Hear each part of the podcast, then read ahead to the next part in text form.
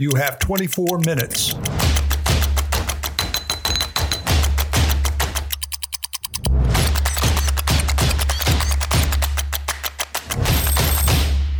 Today I am speaking with Will Straw.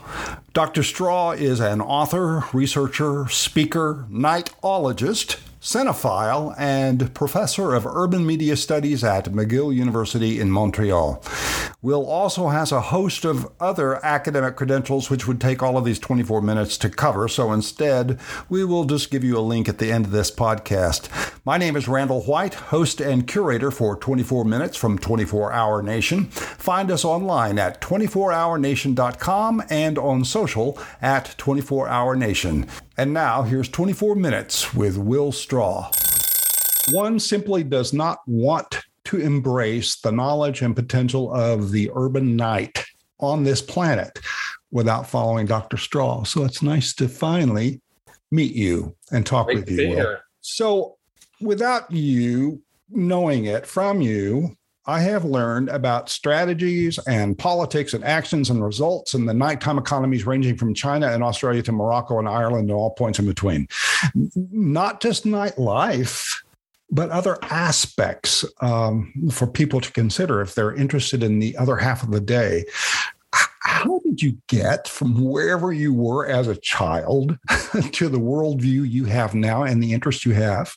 Well, it's an interesting question because I, when I look back at my long academic career, and I say it long because I'm, I'm not a young man. Um, and how you know most of what I have the privilege or the, the the, luck to basically study what were my loves and hobbies anyway. So I when I was interested in film, I was I was interested. I realized in like moody nighttime crime films. When I was interested in music, I was interested in dance music and the kinds of things you do in clubs. I collect old magazines, and I'm always interested in like uh, nightlife gossip columns, ah. like back to Walter Winchell in the 1930s. For the those who know who he is, and I, and then you know at a certain point, I realized that um, first that yeah, most of this has to do with the night, um, and then about 15 years ago, I mean, you know, of course, there's always been night, but uh, people started writing histories of the night, and they started doing uh, books about nighttime economies, and all of a sudden, these people started talking to each other, and I found myself in the middle of this very exciting, emerging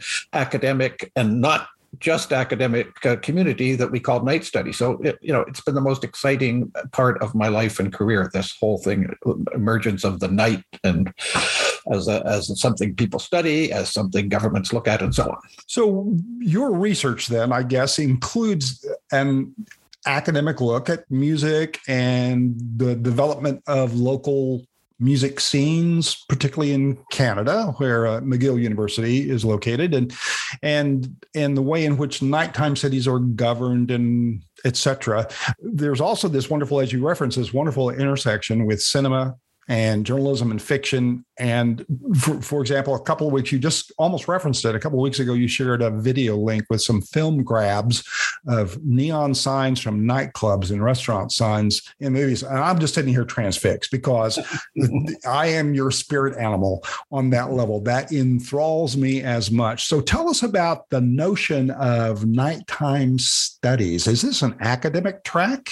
Can somebody get a degree in at McGill in night studies? No, I mean, there's no Department of Night Studies yet. Um, you know, I was on a thesis committee. Andreina Seijas, who's a major figure writing about nighttime governance, her, she did a PhD in urban studies at uh, Harvard, and of course, they let her uh, write about night. I have students now who write about um, nighttime culture in Montreal. Um, I had a postdoctoral fellow, Jess Reia, who's now at UVA in Virginia, who works on cities and how they can get data about the night. Um, so it's becoming accepted as something you can study, but there are no, you know, there are no institutes or things like that. You are we headed that way? Do you think it? Uh, and if so, where's that going to pop up first, or is it really just not the um, mm, energy for that yet?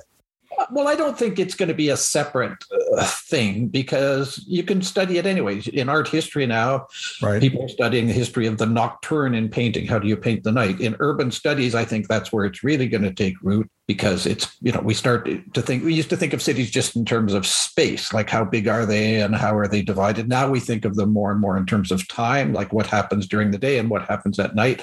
And that has become a very legitimate part of what urban planners for example study. But i don't think you need a new um, you know it's like when they have night mayors in cities, people say, oh, are we going to have a day mayor now? Well, are we, if we're going to have night studies, does that mean we have to have day studies? Well, that's an interesting, that's an interesting point. There seems to be, as I've talked with other people for this uh, 24 minute podcast series, I've, I've spoken with people who are a little concerned about this kind of mm, almost animosity that's developed between so much attention going toward the night when, well, let's focus on the day, like you just said. Have you had any sense of that? Well, I mean, uh, people have always paid attention to the day they just didn't know they were doing it. I mean, the mayor there and only you know doesn't go out at night and doesn't really know what goes on and leaves the night to the police um, is really being a day mayor, but they're not going to admit it. They think they're the mayor of, of all the time. And so, and when economists talk about what goes on in cities, you know, in New York, in the 1940s, they'd look at Wall Street and they'd look at industry and they wouldn't even count the money that gets spent or the work that goes on during the night. So people have always been studying the day; they just didn't admit it. Well, you know, it's interesting. The uh, another point you just made a, a, bit ago, talking about the representation of the night and other media. I was very intrigued by um, an online workshop that's coming up or a discussion that's coming up out of Berlin, where um, an individual is going to be showing great works of art from the 18th and 19th centuries that depicts how light is used at night in various European capitals. That's the whole focus. I, I was transfixed by the idea of that. Well, you could write a history of all the visual arts in terms of lighting technology. I mean, cinema, you know, so in the 1940s, you have these moody crime films that we call film noir. Well, people have pointed out that studios were under these restrictions on the electricity they could use during World War II. And so you turn down the lights. Now, that doesn't explain everything about film noir, but we can start to think of a history of these things in terms of everybody lives in a world where what you see is determined determined by the state of lighting technology and electricity and power or energy, and before that by candle gas and so on. Can we now write a history of visual arts in terms of its connection to those things. Have you found uh, that that that that same kind of philosophy about saving electricity from that particular time in in in the North American history also influenced other narrative forms? Like in addition to film, did it did it create the whole noir feel in writing or in comic books? Well, that, that would be a good question. I mean, uh, people more expert in those things than me can maybe look at it. You don't want to do draw too much of a connection because you know comic books a bright color as far as i know isn't any more expensive to ink than a, a lesser color or sure i guess you're right. I guess you're right. What's been the biggest personal discovery you've had lately when you've when you've i, I know you shared something from uh, one of the uh, uh, world fairs i think just recently today that you what's something else that you've just come across in popular culture that seems to excite you in in looking at the the whole nighttime scene? I'm really interested in is it seems to me that for the last three or four years, there have been many, many more films that have night in the title. Now, you know, you go back in IMDb and, and play around there. Of course, there have always been films, but I just see so many films coming from here and there um, that are called Nocturne or Nocturne Number Two or Night or the Night of This or the Night of That um, or um, Midnight. Um, and there's something going on at the Berlin Film Festival last year. This is one of the top critics says that there's something going on here about the night. It's as if we're trying to get our revenge on COVID that closed down our nights by by just making many more films in the night. So I, I really want to continue. And I, you know, I've been watching dozens and dozens of films that are set in the night. And especially uh, what I'm really interested in are films that take place in one night, of which you know we can think of famous ones like American Graffiti and so on. But there are lots of little ones, and that interests me. Something that just takes place over the course of one evening.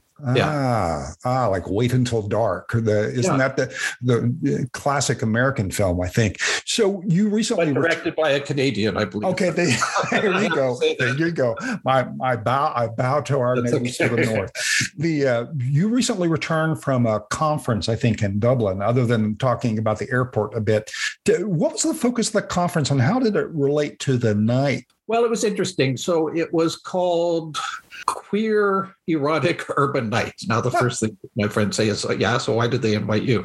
Um, but it was about it was everything from. Um, I mean, the word queer was used in in a very broad, loose sense. So, I mean, it certainly referred to sexual identity, but also just to strangeness. I mean, the whole question of you know, does the night make any kind of experience a little bit different, a little bit subversive? So there were papers on everything from you know uh, night clubs in um, Berlin um, through to a, a, woman character who was in a lot of Turkish movies and novels, who is a kind of strange figure of the night.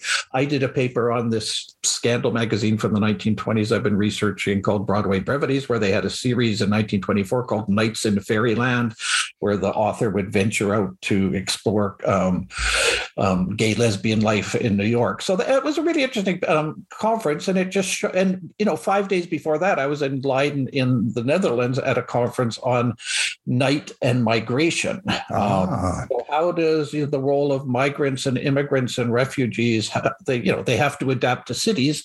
How do they adapt to the night? Um, are they part of the night culture? You know, well, obviously they are in lots of ways. You know, Rotterdam is full of musicians from Cape Verde and so on. So well, in the in America in the Americas, where our workforce at night is largely um, fueled by the migrant culture. Uh, many times, people in their second jobs and uh, the folks who work by day don't necessarily embrace that or are aware of that or can respond to that in a way that's um, culturally relevant. So. Uh, that raised another interesting point the you're you're tra- you travel a lot and you speak and you're invited to speak and you you you use I guess the filter of urban culture and urban night and its representation in popular culture. What's coming up for you? Uh, you you're headed back to speak again or?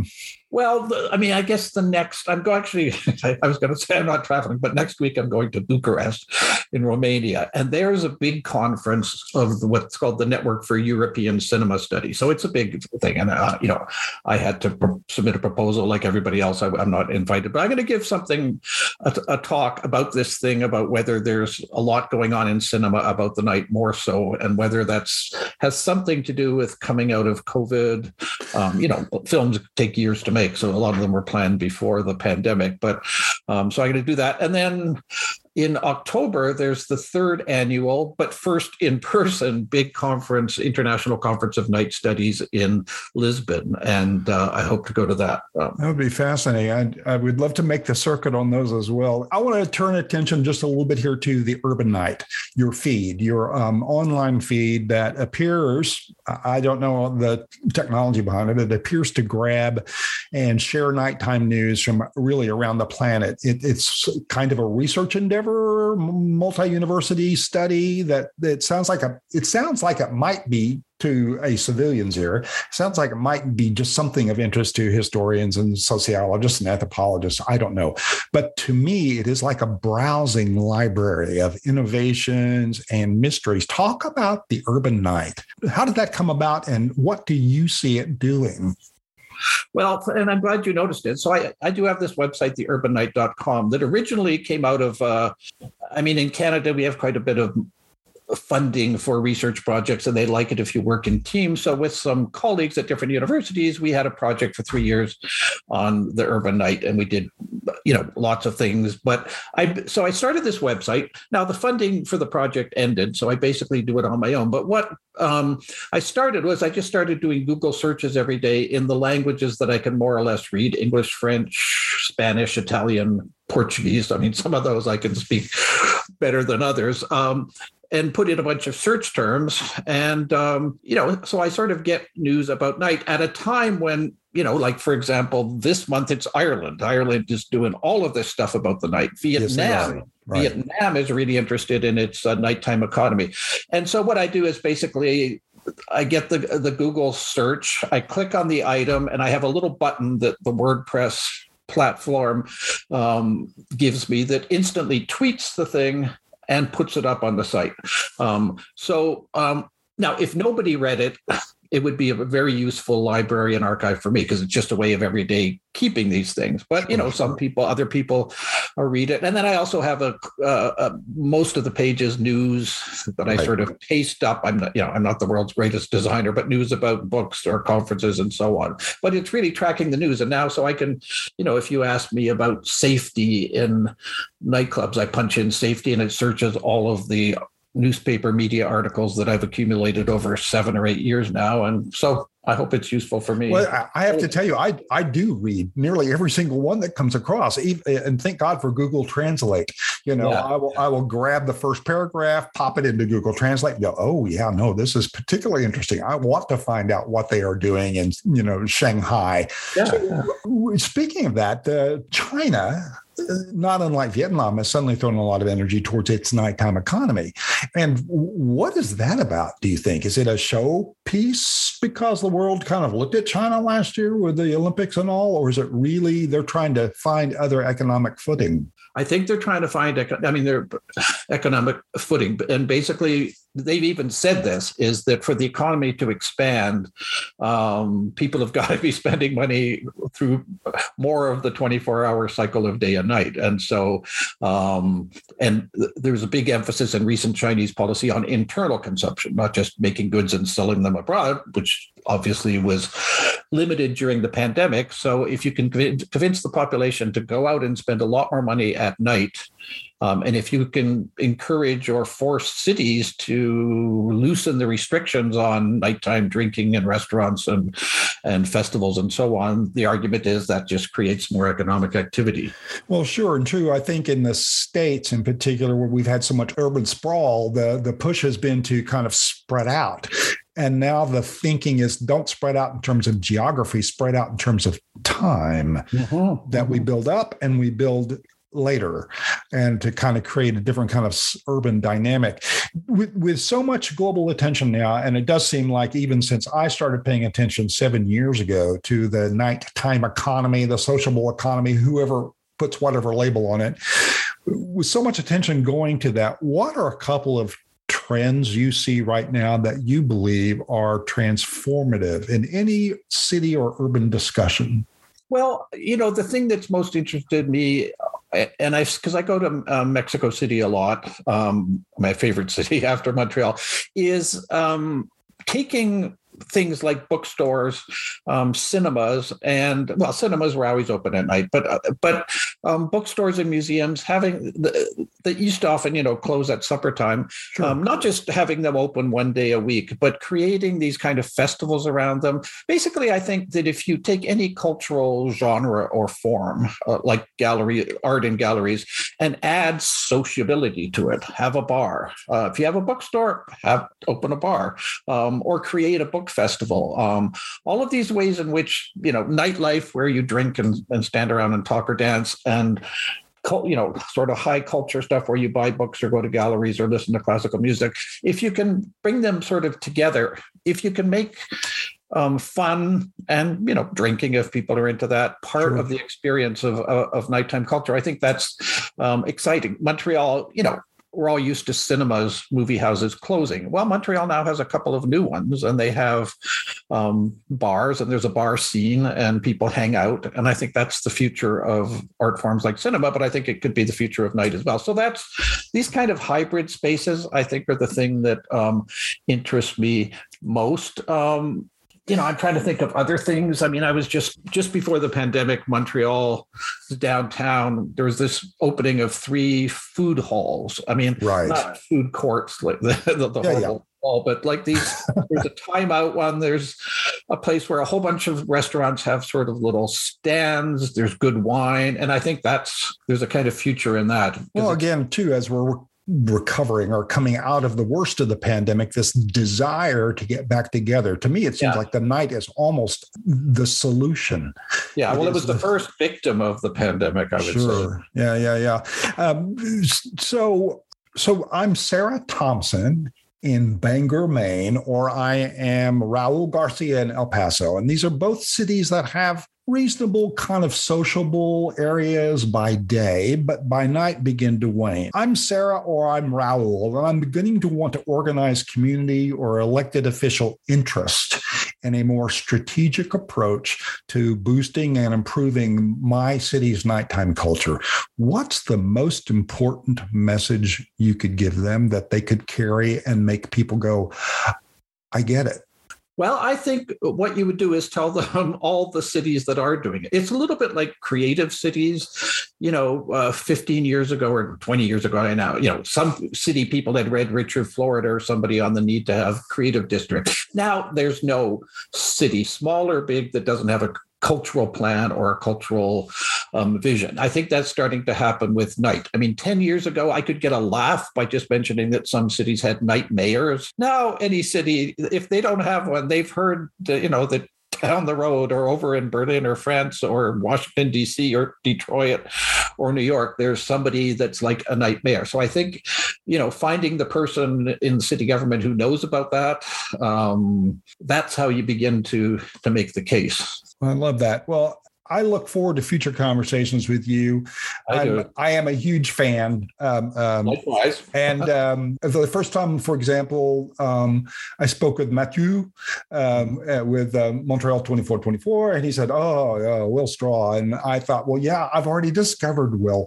So, uh, the, as this network of international um, acolytes of the nighttime economy and the potential of the night, and then particularly with your spin of how it intersects with um, uh, narrative forms, film, literature, um, even music. I will continue to follow and I will invite others to do so too. They can go to willstraw.com. You're also on Twitter at W Straw, uh, or they can go to uh, the Urban Night dot com. That's again uh, my daily source of nourishment of what's happening. And if they really want to learn more about you academically they can go to mcgill.ca and ferret out the art history and, and they can write to me. I'm happy to hear from people. Well that's wonderful. Will thank you for uh, spending some time with us on 24 hour nations uh, podcast. And uh, i look forward to talking with you again soon. Okay? Thank you randall. And keep up the amazing work you're doing